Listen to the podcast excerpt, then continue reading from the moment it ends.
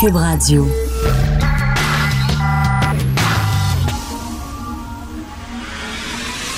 De 10 à 11. De 10 à 11. Richard Martineau. Politiquement incorrect. Cube Radio. Yeah, c'est vendredi. Oh yeah, idlou, idlou. Merci d'écouter Cube Radio et Politiquement Incorrect.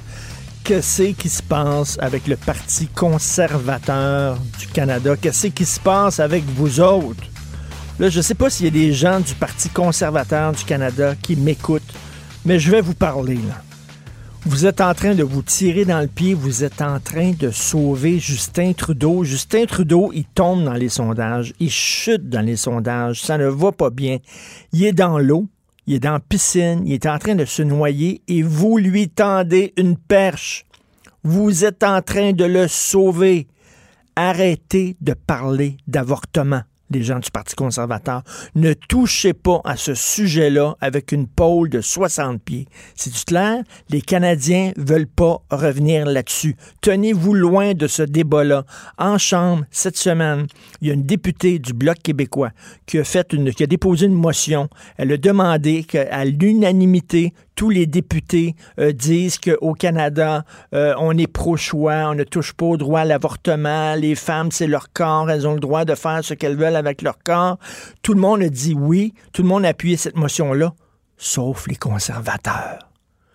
Les conservateurs se sont pas levés. Les conservateurs ont refusé d'appuyer la motion. Quelle Christie de gaffe! Il y a un problème avec le Parti conservateur, c'est les femmes c'est surtout des hommes dans le Parti conservateur. Le Parti conservateur, là, s'ils veulent gagner les prochaines élections, ils doivent convaincre les femmes. Là, vous êtes en train de pousser toutes les femmes dans le camp de Justin Trudeau. Pourquoi vous n'avez pas appuyé cette motion-là? au Canada, là, il n'y a pas de droite morale. Au Canada, les gens veulent une droite économique, une droite fiscale. C'est ça qu'on veut. Gérer mieux l'argent public, euh, couper dans les dépenses, etc. Mais là, vous êtes en train de vous tirer dans le pied. Puis Justin Trudeau, il en profite-tu? Il a-tu du fun? Là, il joue, là. Hey, vous lui donnez une poignée, là. Justin Trudeau, il a rencontré Mike Pence, le vice-président des États-Unis, là. Puis là, il l'a semoncé sur ses positions sur l'avortement. Puis il a dit, vous savez, euh, les conservateurs, puis tout ça, l'avortement. Puis là, il, fait du millage là-dessus, maudite gang de bozos. Vous êtes en train de remplir sa tank à gaz. Il était running on empty. Euh, il était vraiment, les roulait, il était dans le rouge bien raide. Là. Il pouvait pas se rendre à la station d'essence. Il aurait fallu qu'il arrête sur l'autoroute. Vous êtes en train de mettre de l'essence dans sa tank avec l'affaire de l'avortement. Il est tout content, Justin, et il va mordre là-dedans. Jusqu'aux prochaines élections, vous pouvez être sûr qu'il va vous dépeindre comme le parti qui est contre les femmes, comme le parti qui est contre l'avortement. Vous êtes en train de le sauver. Je peux pas croire, moi, je suis pas, je suis pas un génie politique, moi, là, là. Je suis pas un conseiller politique. Je le vois. Je le vois gros comme ça. Il me semble que si j'étais un parti conservateur, toutes les lumières seraient allumées. Moi, je trouve ça incroyable qu'ils ne se soient pas levés. Puis après ça, ils vont dire, là, Andrew Scheer dit oui, mais nous autres, on rouvrira pas ça, ce débat-là sur l'avortement. Faites-vous en pas, je suis pro-choix. pourquoi vous n'avez pas appuyé la motion, gang de bozo? Appuyez la motion qu'on pense à autre chose. Là, vous êtes en train, parce que ce qui se passe aux États-Unis, je suis désolé, mais c'est extrêmement inquiétant. Là, c'est la Louisiane, c'est un autre État. Ils sont rendus quasiment à 30 États à régresser sur le droit des femmes. Là, là, euh, ça recommence à ressembler en maudit à Margaret Atwood, à Servante écarlate, ce qui se passe aux States.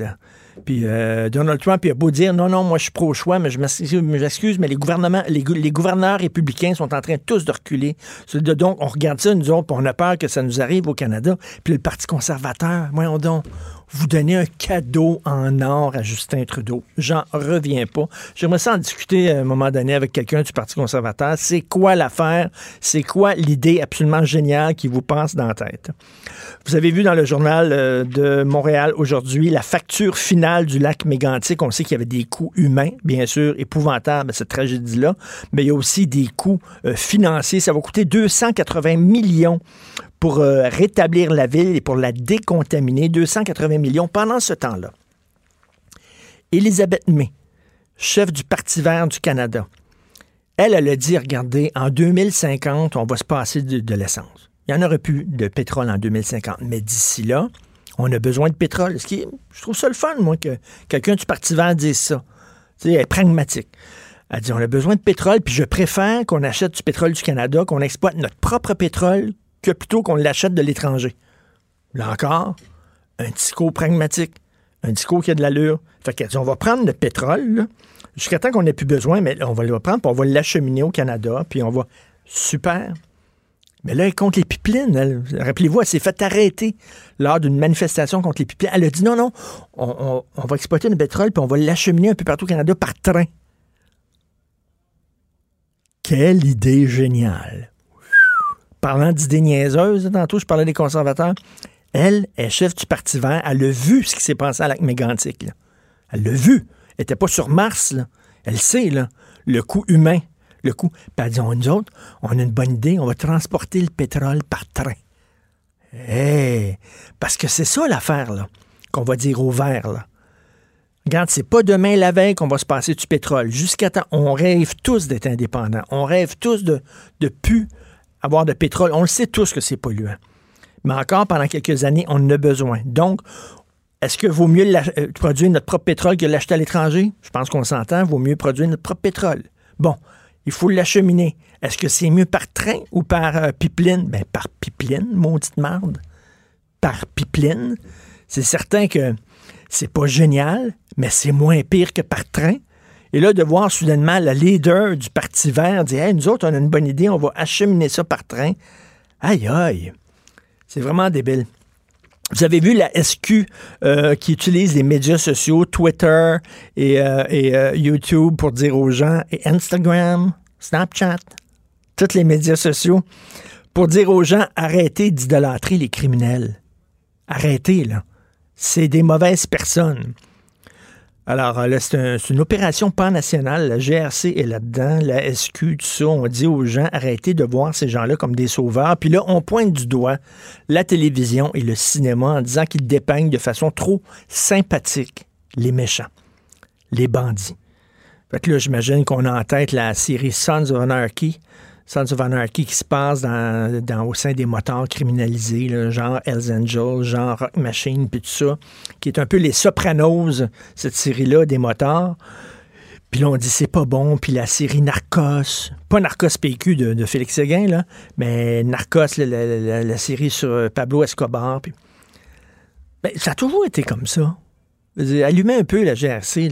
depuis que le cinéma existe, dans les années 20, les studios Warner Brothers ont fait une série de films de gangsters qui étaient très, très populaires, puis qui montraient les gangsters de façon un peu des rebelles, des délinquants, des gens qui respectaient pas l'establishment. Puis il y avait James Cagney à l'époque, puis il y avait Humphrey Bogart dans ces films-là dans les années 20. Ça a tout le temps été comme ça. Ça a toujours été comme ça. Regarde, puis soyons sérieux, soyons francs. Quand tu regardes un film de Batman, Batman, il est plate. On s'en fout de Batman. Il est super plate. Ce qui est le fun dans un film de Batman, c'est les bandits, c'est le pingouin, c'est le Joker. Avez-vous vu la bande-annonce du prochain film sur le Joker?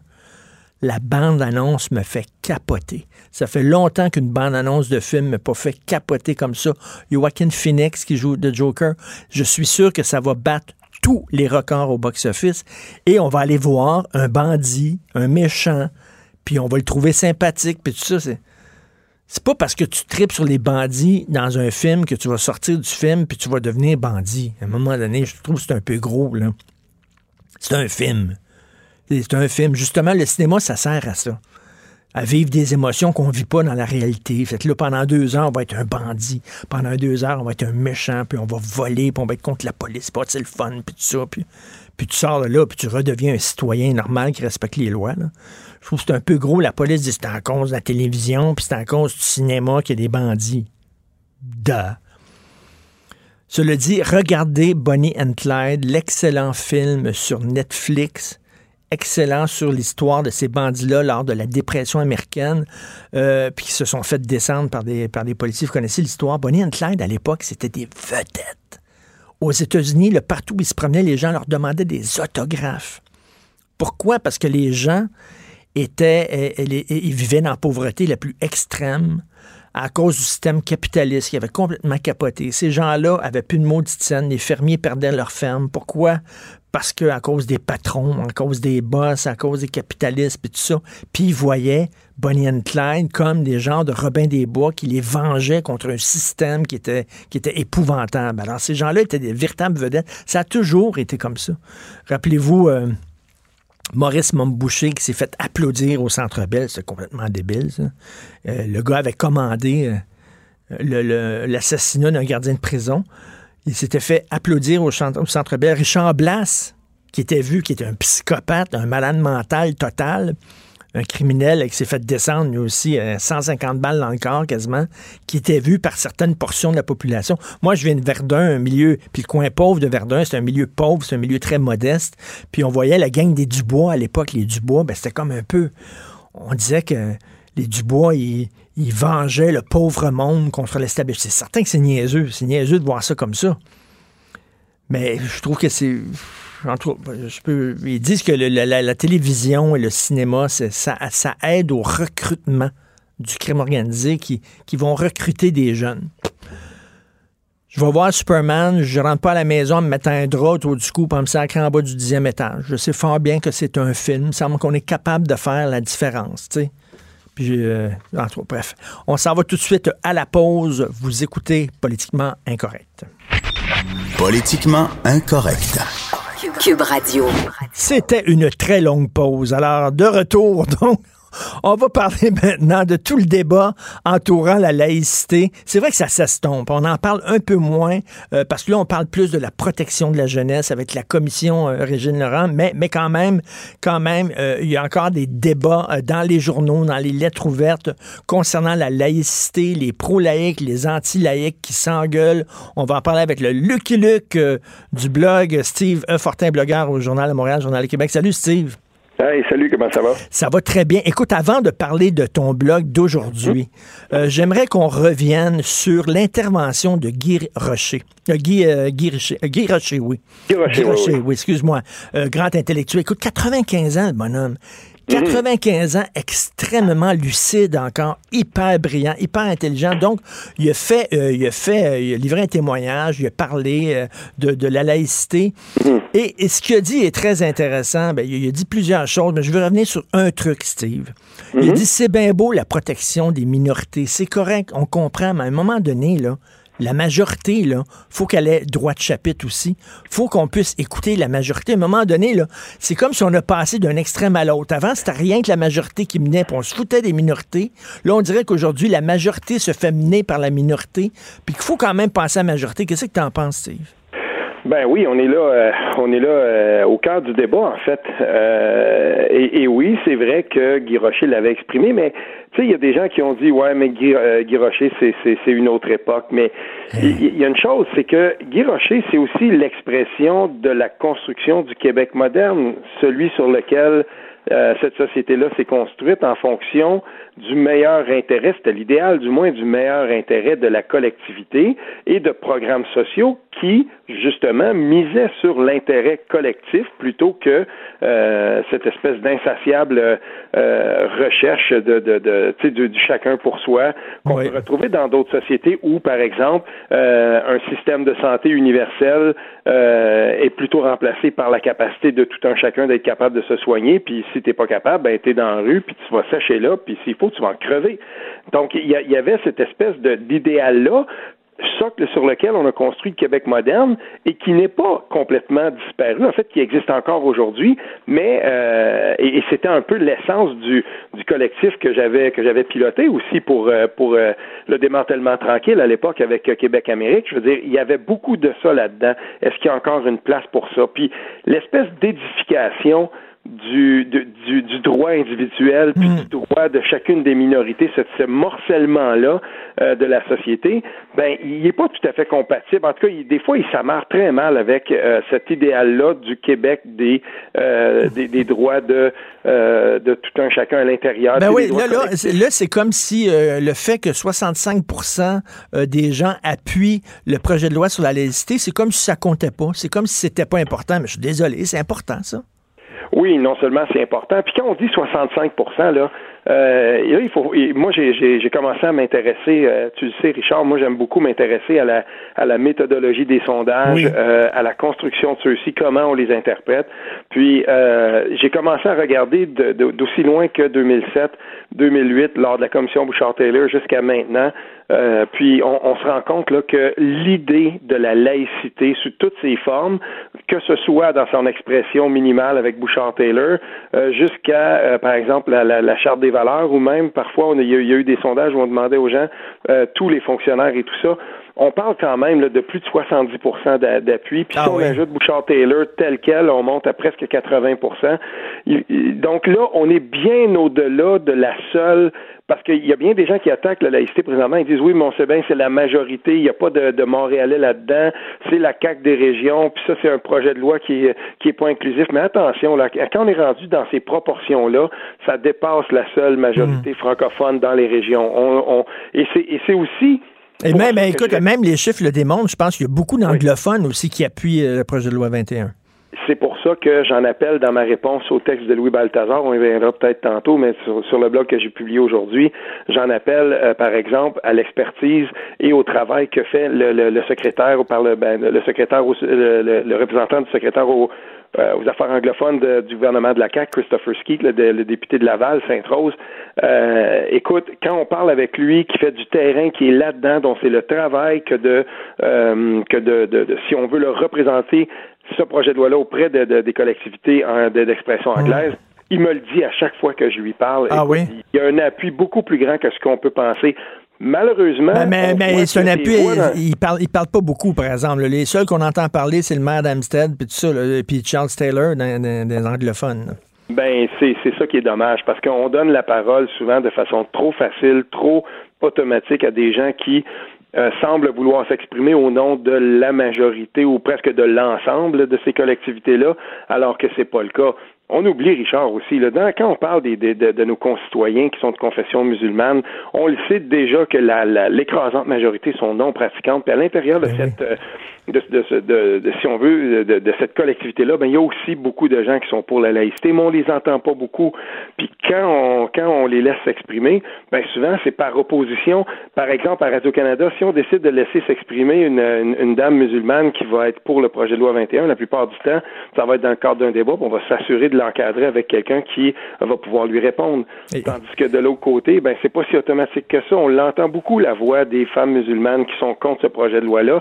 Puis des fois, c'est pas toujours les meilleurs représentants, les, les, meilleurs ben représentants qui, vont, le faire. C'est parce que, c'est quoi, pour la télévision, ça fait de la bonne TV parce qu'elle porte le voile, c'est visuel, tu comprends? Alors que les autres, les autres femmes musulmanes qui sont pour la laïcité, elles sont comme toi puis moi, puis comme les autres femmes, elles n'ont pas de signe religieux qui leur dit je suis musulmane. Fait qu'on on dirait que les, les, les médias ont le réflexe de toujours quand on veut montrer une musulmane à l'écran, faut qu'elle soit voilée.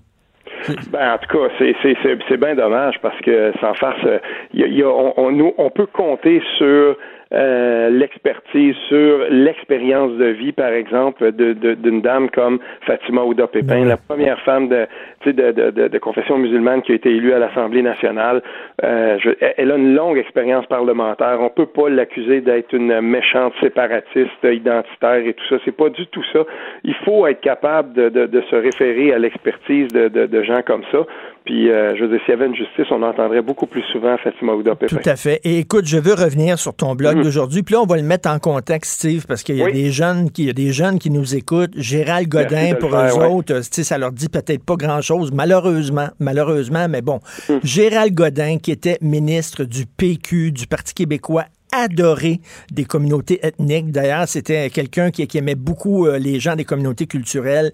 C'est celui qui faisait un pont entre les, les, Québécois de blanc de souche et les communautés culturelles. Donc, Louis Balthazar, grand intellectuel dans le devoir, il dit que nous avons un peu trahi l'idéal de Gérald Godin, c'est-à-dire que Gérald Godin pensait aux minorités ethniques, aux minorités culturelles, il voulait un Québec multiculturaliste, dit-il, alors qu'aujourd'hui, on est, on dirait qu'on laisse euh, on laisse tomber les, gens des ethnies avec un projet comme le projet de loi 21. Donc, on, il dit, le Louis Balthazar, qu'on a trahi les idéaux de Gérald Godin. Toi, mhm. tu lui réponds.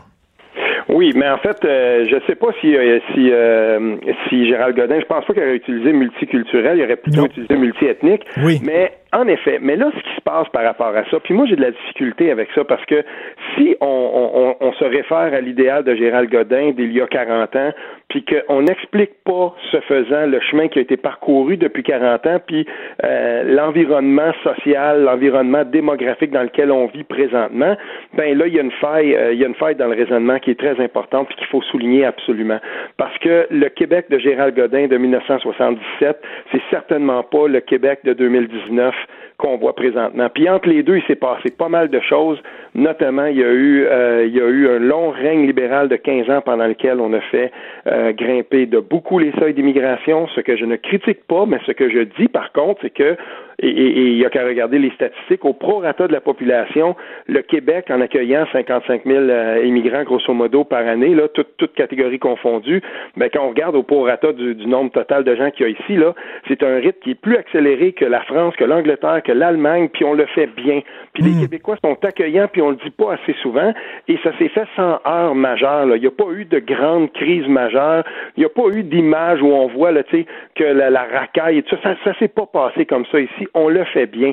Puis on oublie de le dire, mais aussi ce qui s'est passé pendant les années libérales, et c'est capital, Richard, euh, c'est que on a mis de côté, la vérificatrice générale euh, l'avait souligné, le, la vérificatrice générale l'avait souligné à grand trait, elle avait dit il y a un échec complet de la francisation ben, et surtout, on ne s'est pas occupé d'intégration à la majorité ben, francophone au Québec. C'est ça qui est l'immigration. C'est ça qui est très important dans ton texte parce que Louis Balthazar dit ah Gérald Godin l'époque là tu dis attends une minute là dans les 40 dernières années là parce que c'est c'est passé 40 ans depuis euh, depuis euh, Gérald Godin ça a changé au Québec. Premièrement l'immigration a augmenté. Il y a beaucoup plus d'immigrants qu'avant. Euh, on a on a on a coupé dans la francisation donc ils sont de moins en moins francisés de plus en plus anglophones. Ils sont parqués à Montréal, souvent dans des ghettos. Euh, ils sont, tu sais, là de, de, de, critiquer le Québec d'aujourd'hui à la lumière de ce qu'il était il y a 40 ans, je trouve que c'est de la mauvaise foi de la part de Louis ben, Balthazar. Ben, en tout cas, il faut, il faut au moins, euh, c'est l'objet de mon texte, il faut au moins être capable de dire attention, parce que si on est pour le faire, retournons donc au discours, puis j'ai mis l'hyperlien, on peut cliquer dans mon texte pour l'hyperlien pour aller euh, consulter soi-même le discours de René Lévesque en 1970, quand il parle de l'immigration, il dit il y a deux ministères de l'immigration, celui du Canada pour nous noyer, puis celui du Québec pour être capable de, de si on veut, de contrôler la noyade. Dire ça aujourd'hui, là, René Lévesque serait, il serait cloué au pilori, ce serait terminé. Mais déjà, on savait que c'était possible que, que l'immigration soit instrumentalisée. Puis on l'oublie ça, que ça a déjà hmm. été fait et que ça existe. Il faut pas le nier là à un moment donné. C'est possible que ce soit fait. Ce qu'il y a eu le gros changement qu'il y a eu, puis c'est un changement qui est assez étonnant et que je m'explique pas. Peut-être que toi, tu as, réfléchi là-dessus, Steve. C'est qu'avant, hmm. quand tu étais nationaliste, tu étais nécessairement contre le multiculturalisme. Un allait avec l'autre. Mm. Alors qu'aujourd'hui, on se retrouve avec cette, cette position bizarre que tu as des nationalistes qui défendent le multiculturalisme. Tu dis, ben, voyons. Oui, mais ça, ça c'est la, ça va être l'objet d'un texte que, je vais écrire là dans, ben, sur lequel je travaille déjà en ce moment. Tu sais que, euh, par exemple, Sol Zanetti et Catherine Dorion ont décidé qu'ils faisaient, qu'ils lançaient leur propre Saint-Jean et tout ça. Moi, a priori, là, euh, j'étais plutôt d'accord avec ça, puis je saluais l'idée. Je suis pas trop du, type plein d'Abraham moi-même. Là, euh, on s'en fait des fêtes nous aussi, puis on convie le monde. Puis il y a une belle petite Saint-Jean à Hall euh, depuis quelques années là, dans, si on veut, pour ceux qui connaissent un peu la place, quand tu arrives place Aubry, là, là où il y a les bars dans le vieux hall, je veux dire, on fait une belle petite Saint-Jean là-bas qui est super le fun, qui est inclusive. Moi, j'ai pas de trouble avec ça. Mais ce qui m'a complètement soufflé, c'est de voir à quel point, des deux côtés, je voyais des gens sur les réseaux sociaux qui disaient, ben tant mieux si on fait ça, on n'aura pas les maudits identitaires dans nos pattes. Puis de l'autre côté, tu avais les identitaires qui disaient, ben voilà, regardez, ils sont tout le temps en train de faire leur petite affaire. Il est en train de se développer une inimitié, une espèce de, de euh, euh, une, littéralement une hargne entre ces deux clans-là, qui, qui me rappelle celle qui existe, euh, qui existait avec les fédéralistes puis les séparatistes avant. Mais, mais, mais là, c'est le mouvement nationaliste qui est en train de se diviser en deux. Ah, tout à fait, mais là, euh, en tout cas, je, je sais pas, moi j'ai lu quelque chose du, euh, du, sociologue Michel Roche euh, sur son compte Facebook il n'y a pas tellement longtemps. Lui, il allait un cran plus loin, puis il, il, élaborait en disant, ben, la suite logique euh, si on veut, par rapport à la question nationale, des gens qui se réclament justement du, euh, si on veut, de l'indépendantisme inclusif, celui qui, celui qui prend le multiculturalisme, ben c'est l'abandon de la cause de l'indépendance. Pour lui, ça faisait, ça faisait ben oui, ben on oui. verra, mais c'était intéressant quand même comme point de vue. Mais ça me fait penser, tu sais, dans les années 70, euh, la gauche était morcelée. Il y avait les marxistes, les marxistes-léninistes, les maoïstes, les socialistes, puis tout ce monde-là saillissait les uns les autres. Et là, ça doit faire le jeu des fédéralistes de voir que les nationalistes se chicanent entre nationalistes identitaires et nationalistes inclusifs, puis que les deux se chicanent. Écoute, divisé pour mieux régner, là. Qui est le plus drôle là-dedans? Moi, ça, me fait rire parce que j'ai des amis qui sont dans le West Island, euh, puis j'ai aussi de la famille, mais en tout cas, j'ai des amis qui sont dans le West Island, qui sont des libéraux de toujours, qui sont des libéraux depuis toujours, et qui tout à coup me disent, parce que quand même, il y, avait eu un bon travail qui avait été effectué à l'époque par Françoise David, mais surtout à Mercadire auprès des collectivités anglophones de, de l'Ouest de l'île. Il était apprécié.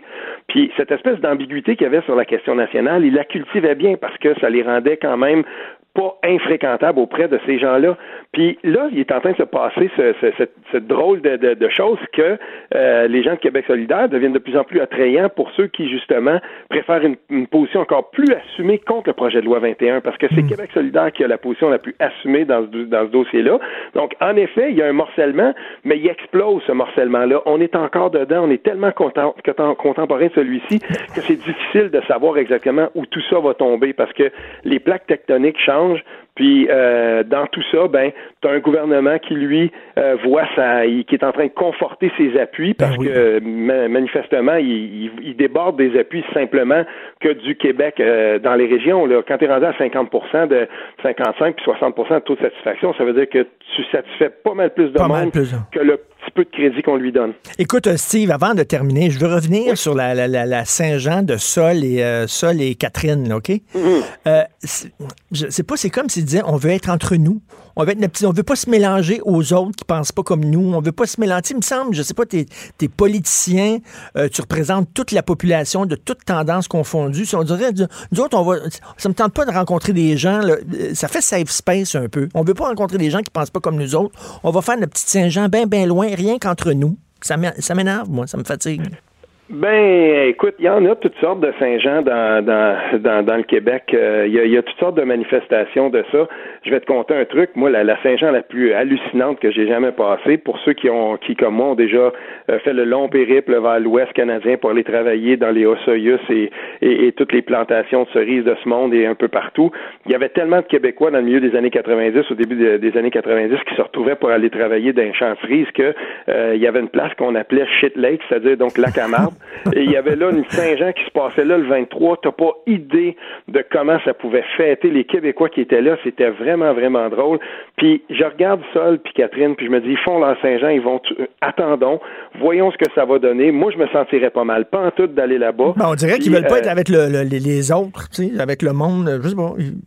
Ben, et s'ils décidaient tout simplement que, euh, un peu comme moi, ces gens-là, c'est, moi, ça m'intéresse pas tant que ça, la Saint-Jean-c'est-Plaine ou dans le mhm. parc Maisonneuve à Montréal. J'ai jamais été, je suis déjà allé, mais je veux dire, ça m'a jamais vraiment comme si intéressé que ça. Puis là-dessus, là, je veux pas dénigrer le travail que, qu'on fait en ce moment à la Fête nationale à Québec. C'est c'est super bon ce qu'ils sont en train de faire. On a viré ça. L'équipe qui est là présentement fait un travail de titan.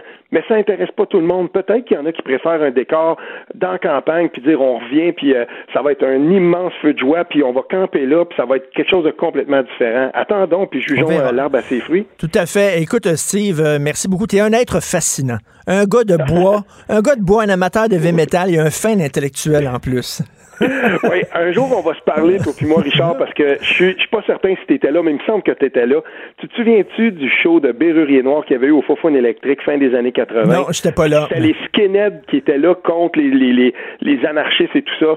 On se parlera de ça à un moment donné parce qu'on a vu ces conflits-là dans le passé. OK, parfait. OK, prochaine chronique. Merci, Steve. Oui, salut. Martineau, franchement, même avec les cheveux gris, il reste un animateur très coloré. De 10 à 11. Politiquement incorrect. Cube Radio. OK, annonce l'appui dimanche. C'est sûr qu'on va tous aller voir Rocketman. C'est certain, le biopic d'Alton John, c'est sûr. On va en parler avec quelqu'un qui l'a vu. Euh, l'excellent journaliste cinéma, Journal de Montréal, Journal de Québec, Maxime Demers, qui est avec nous. Salut, Maxime. Salut, Richard.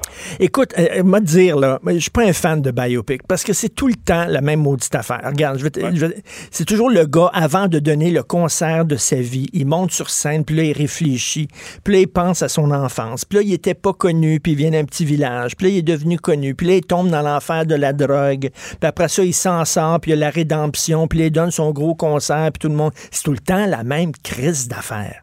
Là, tu viens de me résumer Bohemian Rhapsody. Oui, mais tout, tout, toute la gang, c'est tout le temps ça. oui, mais, mais justement, c'est ça, c'est, c'est ça qui est particulier, c'est que euh, celui sur Elton John est un petit peu différent. Ah oui. Euh, ouais, ouais, ouais. Puis c'est- ça- ça- bon, évidemment, il y, a des, il y a des choses qui reviennent là, de ce que tu viens de citer. Là, il y a des, il y a certaines lignes là, parce que c'est un film là, il faut quand même qu'il y ait un peu de, de, de, de rebondissement, de drama, de. Mais celui-là commence pas comme ça. Puis c'est pas. euh, ce qui est, particulier, c'est que ça commence plutôt comme un une euh, il, il se pointe, il se présente dans une thérapie de groupe là, les espèces de de, de, de- de- de- la, fame- la fameuse scène dans une grande pièce avec tout le monde euh, Mais, assis avec en- un café, là. Ouais, c'est ça, exactement. Mais il se présente comme en grand costume extravagant, le typique euh, Elton John début de carrière. Là. Puis il se pointe là, puis il commence à raconter ses problèmes. Fait que c'est un peu différent. Puis ce qui est très différent aussi, c'est que euh, c'est pas le film n'est pas construit euh, nécessairement comme de, de- du début à la fin de sa carrière. Là. De toute façon, il est pas mort encore. lui. mais mais c'est ça, ça parle plus de sa jeunesse, puis c'est c'est construit comme une comédie musicale. Euh, Oui, parce que dans l'extrait, dans la bande-annonce, il joue du piano puis il fait comme voler. Fait que là, tu dis, y a-tu des moments un peu fantaisistes, surréalistes, tout ça? Oui, exactement, c'est ça. C'est vraiment là, euh, les chansons sont pas interprétées, tu sais, dans Bohemian Rhapsody, euh, tu sais, c'est dans l'ordre. là. Tu sais, quand Ben oui. telle chanson est composée à tel moment de sa carrière, tout ça. Là, dans ce cas-ci, à un moment donné, il est enfant, il chante une chanson, puis c'est parce que les paroles fit avec ce qui se passe à ce moment-là dans sa vie. Tu sais. Euh, donc, ils, sont servis des chansons plutôt comme narration. Ah, euh, ça, c'est bon. Ouais, donc c'est vraiment c'est c'est c'est assez différent c'est bizarre parce que c'est le même réalisateur. Euh, c'est Dexter Fletcher qui avait euh, en fait on dit qu'il a co-réalisé euh, Bohemian Rhapsody, mais c'est parce qu'il est venu finir la job de Brian Singer qui avait été renvoyé parce qu'il y avait des euh, des soupçons de de- d'agression sexuelle qui tournaient autour de lui là. Euh, donc euh, donc il, certaines selon certaines personnes, il aurait sauvé un peu la job, mais ça reste que le film était déjà amorcé, puis ben, c'était un carcan un peu euh, conventionnel, classique de bi- biopic.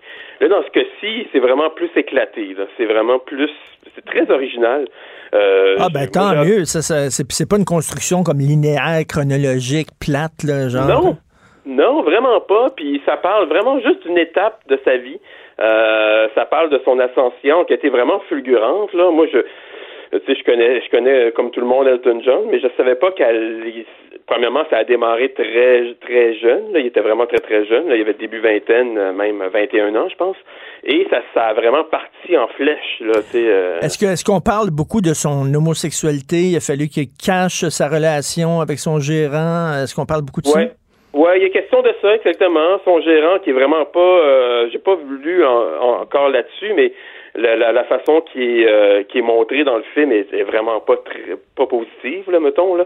Euh, je veux dire, si lui est encore vivant puis il voit ça, j'imagine que? Ah oui. c'est ouais, ouais, ouais. Mais oui, ça parle beaucoup de ça. De, de- ça parle beaucoup aussi de son enfance puis de- du fait que lui, dans le fond, son père euh, quitté, euh, les a quittés quand lui était jeune. Euh, il est allé fonder une autre famille et il s'est toujours un peu foutu de de, de- d'Elton John, puis de, de, de la mère d'Elton John. Ça a toujours été un peu les euh, la, la famille, la, la, la famille qu'il a voulu renier là, pour le père. Donc même quand Elton John était rendu populaire, il, il- on le voit à une scène à un moment donné, il va y rendre visite, puis tu vois qu'il il se fout totalement. Il fait juste lui demander un autographe pour un de ses fils là, de sa nouvelle famille. Là. Ah, parce qu'habituellement, là, dans ces personnages-là, quand leur fils devient multimillionnaire, euh, ils se pointent, là, puis soudainement, ils redécouvrent un nouvel amour pour son fils. C'est ça, il y a une réconciliation. Ben oui. encore Bohemian Rhapsody, à Ben un moment oui. donné, avant d'aller faire son grand concert à Live Aid, il va les voir euh, comme si, je sais pas si c'est vrai, là, mais tu sais, comme si le, le matin d'un grand concert, comme ça, tu vas rendre visite à tes parents et présenter ton chum, et c'est, c'est, gros, gros, gros, là. Dans ce cas-ci, tu vois, non, il n'y a pas de réconciliation, c'est vraiment une déception jusqu'à la fin, là, euh, son père, et même sa mère, qui est franchement détestable. Ah ben, j'ai très hâte, j'ai très hâte de voir ça. Il paraît que c'est ça, les, portions musicales sont intéressantes. Écoute, tu parlais de Bohemian Rhapsody, c'est vrai qu'un détail, un détail niaiseux. Mais il y a quelque chose qui m'énervait dans le film, c'est que, OK, il y avait des grosses dents, Freddie Mercury, mais il me semble qu'ils ont mis encore des plus grosses dents qu'il y avait dans la vie.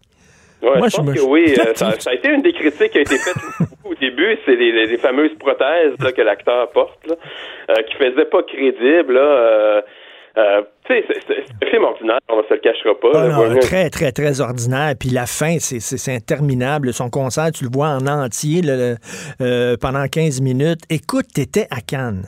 Ouais. Et mon maudit chanceux, bien sûr, t'as vu le Tarantino. Oui. Et là, tu peux pas en parler trop parce que Tarantino va envoyer des gars pour te tuer. C'est parce que c'est vraiment ça. il a envoyé comme un courriel, un message à tout le monde en disant ne révélez ah pas trop de choses sur le film. Moi, j'ai lu des, choses, des gens ont été très déçus. On sait que bon, ça se passe dans les années 60, la fin des années 60 à Hollywood. Euh, on fait mention de, de Charles Manson, le meurtre de Sharon Tate, tout ça. Euh, il, y a, eu beaucoup de déceptions. Toi, c'est quoi ton feeling? Étais-tu déçu? Moi, j'ai pas été déçu, j'ai aimé ça. Euh, c'est sûr que tu sais à Cannes, il y a toujours, c'est ça la particularité de Cannes, t'as toujours un bar puis de l'autre là. Tu sais, euh, t'en as un qui va qui va être élogieux, l'autre qui va dire le contraire. C'est ça qui fait, c'est ça qui est drôle. Là. Euh, moi, j'ai trouvé que euh, moi, moi, j'ai pas été déçu, du tout. C'est un film qui a ses longueurs quand même là. Un, mais comme tous les films de Tarantino, tu sais. Puis moi, j'ai trouvé que c'est un film qui euh, qui, qui, qui, est comme un peu la somme de son travail, tu sais, c'est-à-dire il y a des références à tous les films qu'il a fait, il y a des ah références à, l'époque euh, karaté, Kill Bill, il y a des références au western, c'est ses plus récents films qui sont plus des westerns. Oui, Kill Bill parce que parce qu'il y, a Bruce Lee qui est dans le film, c'est ça? Ouais, c'est ça, exactement, c'est ça. Il y a, il y a des et puis il y a plusieurs de ces acteurs euh, fétiches, si on veut, qui sont venus faire des petits caméos aussi. Moi, j'ai trouvé ça vraiment le fun. Puis évidemment, tu sais, un peu comme Inglorious Bastards, où il réinvente l'histoire. Tu sais, ça se passait pendant la Seconde Guerre mondiale, puis tu sais, il, prend des éléments historiques puis il met dans sa sauce puis il fait ce qu'il veut avec ça. Il fait la même chose avec, tu sais, tu parlais de Charles Manson puis l'assassinat de Sharon Tate. Il fait il fait ce qu'il veut avec ça. Puis je pense qu'il y, a des gens qui ont été dérangés de ça, mais en même temps, c'est Tarantino. Il réécrit l'histoire à sa façon, puis c'est assez délirant, merci. Et c'est son avant-dernier film, hein, c'est ça? Il reste un film à faire parce qu'il avait dit qu'il ben ferait un X nombre de films, puis après ça, c'est fini. C'est ce qu'il prétend, effectivement. il voulait se rendre à 10, je pense, c'est ça? Oui, 10. Là, c'est son huitième euh, ou neuvième. Donc, oui, techniquement, il serait pas loin de la fin. Euh, puis tu sais, il, est drôle. Là, là il dit qu'il va, tu dis, ne, pas révéler de, de, de punch, ben là, mais, mais apparemment, il va après Cannes, il va comme il va comme retourner en salle de montage pour la sortie. Ah oui. Ce dit la semaine passée là, qu'elle est retournée en salle de montage pour, en, je sais pas s'il veut rallonger, couper. Euh, euh, le film n'est pas si long. Puis euh, est-ce que est-ce qu'il y a encore l'utilisation de, la, musique là? Il a pris des des tunes. Ah ouais. ouais, Ah ouais, tout ça, tout ça. Puis tu sais les euh, tous les clins d'œil à. Puis le film, ce qui est beau aussi dans ce cas-ci, c'est que c'est, je pense, c'est probablement son plus personnel. Il parle de, du Hollywood de 1969, là, fin des années 60. Et tu sais, euh, Leonardo DiCaprio, il joue un acteur d'une série télé western euh, populaire à l'époque. Puis tu sais, dans le fond, tu sais, lui c'est sa jeunesse, la Tarantino, il mm. regardait la télé euh, à cette époque-là. Euh, c'est comme ça qu'il est devenu maniaque de cinéma, de télé, de, Hollywood. Donc il rend hommage un peu à cette période-là. Ah, J'ai très très très très très hâte de voir ça. Ça sort quand euh, Fin de l'été. Hein? En juillet. Écoute, Maxime, t'es allé à Cannes. C'est quoi le party Il y a des parties tous les soirs, on sait. C'est quoi le party le plus fou t'es allé? Le party le plus fou, je suis allé. c'est sûr que je te, je, te, je vais te dire, je te cacherai pas que nous, comme on écrit tous les jours, c'est un petit peu difficile d'aller dans les parties. C'est-à-dire que euh, tu sors d'un visionnement à 9 heures, euh, il faut que tu ailles écrire des textes. Ah oui, OK. Euh, fait jusqu'à minuit, t'écris. Tu cours pas les parties. Moi, je, je me suis permis d'aller à celui d'ouverture, qui est comme le party de, de, de officiel du festival, qui est sur la plage. je suis allé, ça, ça a commencé autour de 11 h minuit, je suis allé là. Mais c'est pas c'était pas vraiment le party où euh, où les vedettes sont, c'est plus comme un c'est le party où les journalistes sont invités, donc c'est une gang de journalistes. c'est plutôt ennuyant. C'est le party les vrais plate. parties, c'est ceux avec euh, Brad Pitt et Leonardo DiCaprio, puis t'es pas nécessairement invité. C'est ça, à moins d'être euh, journaliste au Vanity Fair, peut-être. Sinon, tu peux pas entrer là. Exactement, c'est sur des bateaux euh, au large là, il faut que tu trouves un canot là. Ouais. Hey, mais merci, tu as fait une bonne job à Cannes. Ta couverture était super bonne. Merci, Maxime. Martino, le seul qui peut tourner à droite sur la rouge à Montréal. De 10 à 11. Politiquement incorrect. Mais c'est politiquement correct de l'écouter.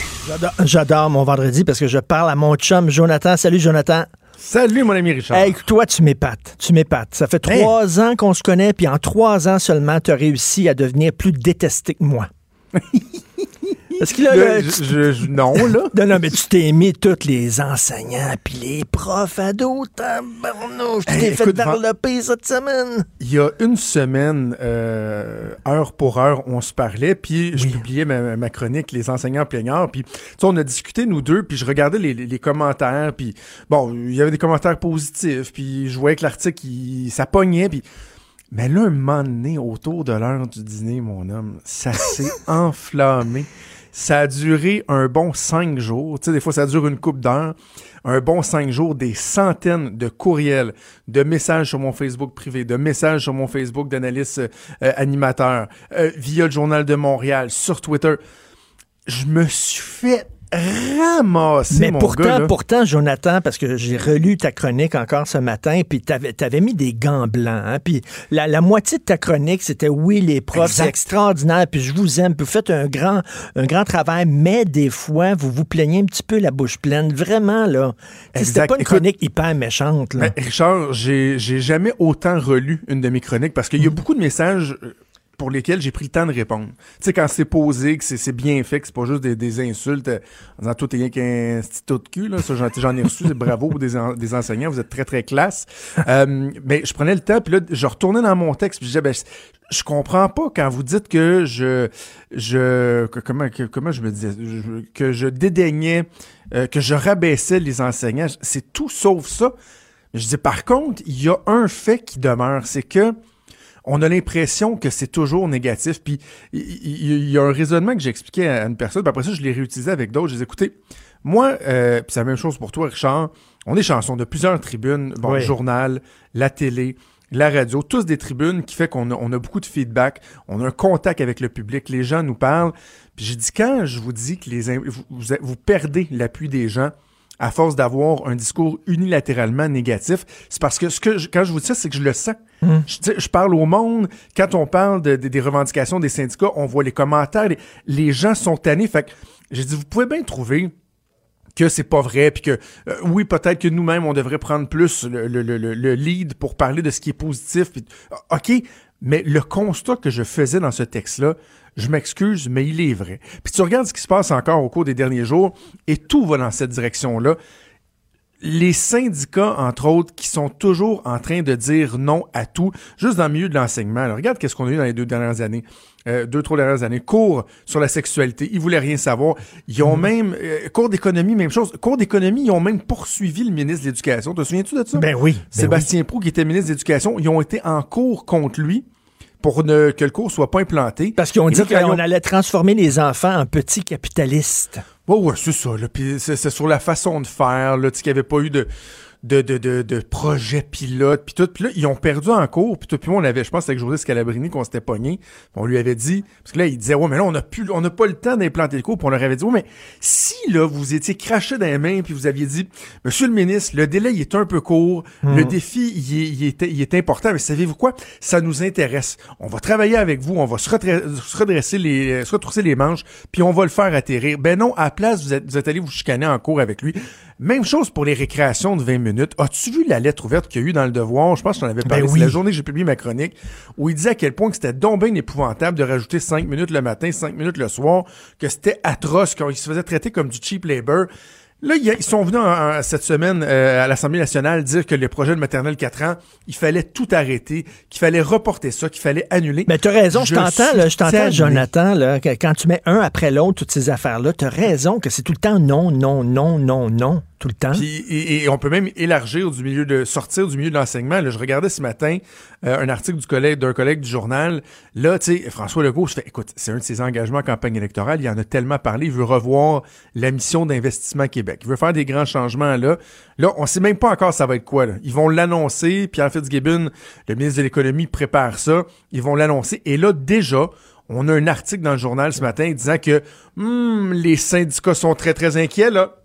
Hein? Eh les, syndicats, là, ce qu'ils entendent, là, franchement, c'est pas bon. Puis la réforme d'investissement Québec, là, ils sont pas sûrs, ils sont pas sûrs. Mais, mais, à ce prix que je Jonathan, la réaction à ta chronique, parce qu'il y a un auditeur qui nous écoute, là, puis il vient de m'écrire en disant c'est peut-être le titre qui a fâché peut-être certains, certains. C'est drôle. Sais-tu quoi?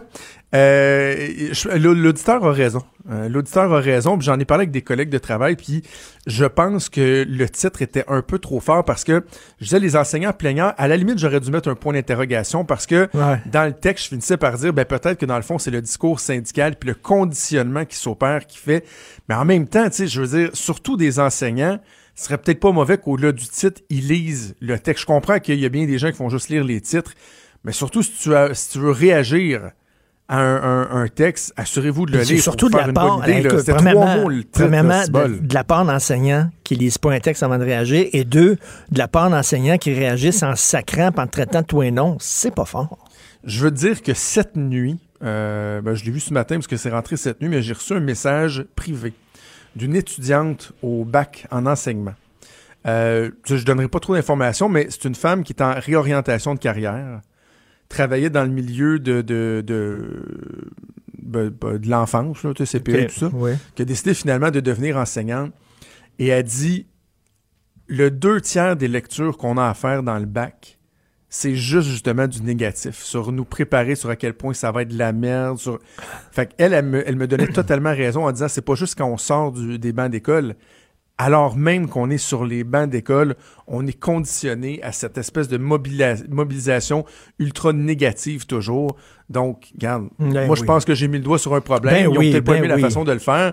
Mais tu sais, en même temps. Euh, Moi, j'ai lu, j'ai lu beaucoup de gens qui disaient ça fait du bien de lire ce texte-là, puis il a tout à fait raison, puis on n'en parle pas, puis il a été courageux de, de, de, le dire et tout ça. Peut-être peut-être qu'il y a un point d'interrogation, mais tu sais, en même temps, là, le texte était quand même très bon. Écoute, je vais parler rapidement avec toi. Là. Une affaire qui m'énerve un peu, j'en ai parlé tantôt avec Steve, euh, euh Steve Fortin.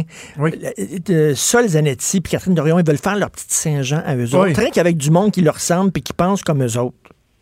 C'est la, moi, j'ai appelé ça la Saint-Jean de Solitipoil. Ils sont deux drôles de pistolets quand même. Oui, la Saint-Jean de Solitipoil. Et ce qui est très drôle dans cette Saint-Jean-là, euh, Richard, c'est que quand, je sais pas si tu as regardé la vidéo qu'ils ont fait, là, ils aiment donc ça faire des vidéos aux autres. Ben oui. Euh, ils ont leur logo, hein. On va, Richard, hein, prends pas pour de la merde pareil quand tu te fais faire ton logo. Là. Tu te prends pas pour un 7-Up flat ou une cuterise pareil. Là. tu dis, autres, non seulement on va faire notre Saint-Jean à nous, ça va être la Saint-Jean, pas des Québécois, la fête nationale, ça va être notre Saint-Jean. On va mettre le nom.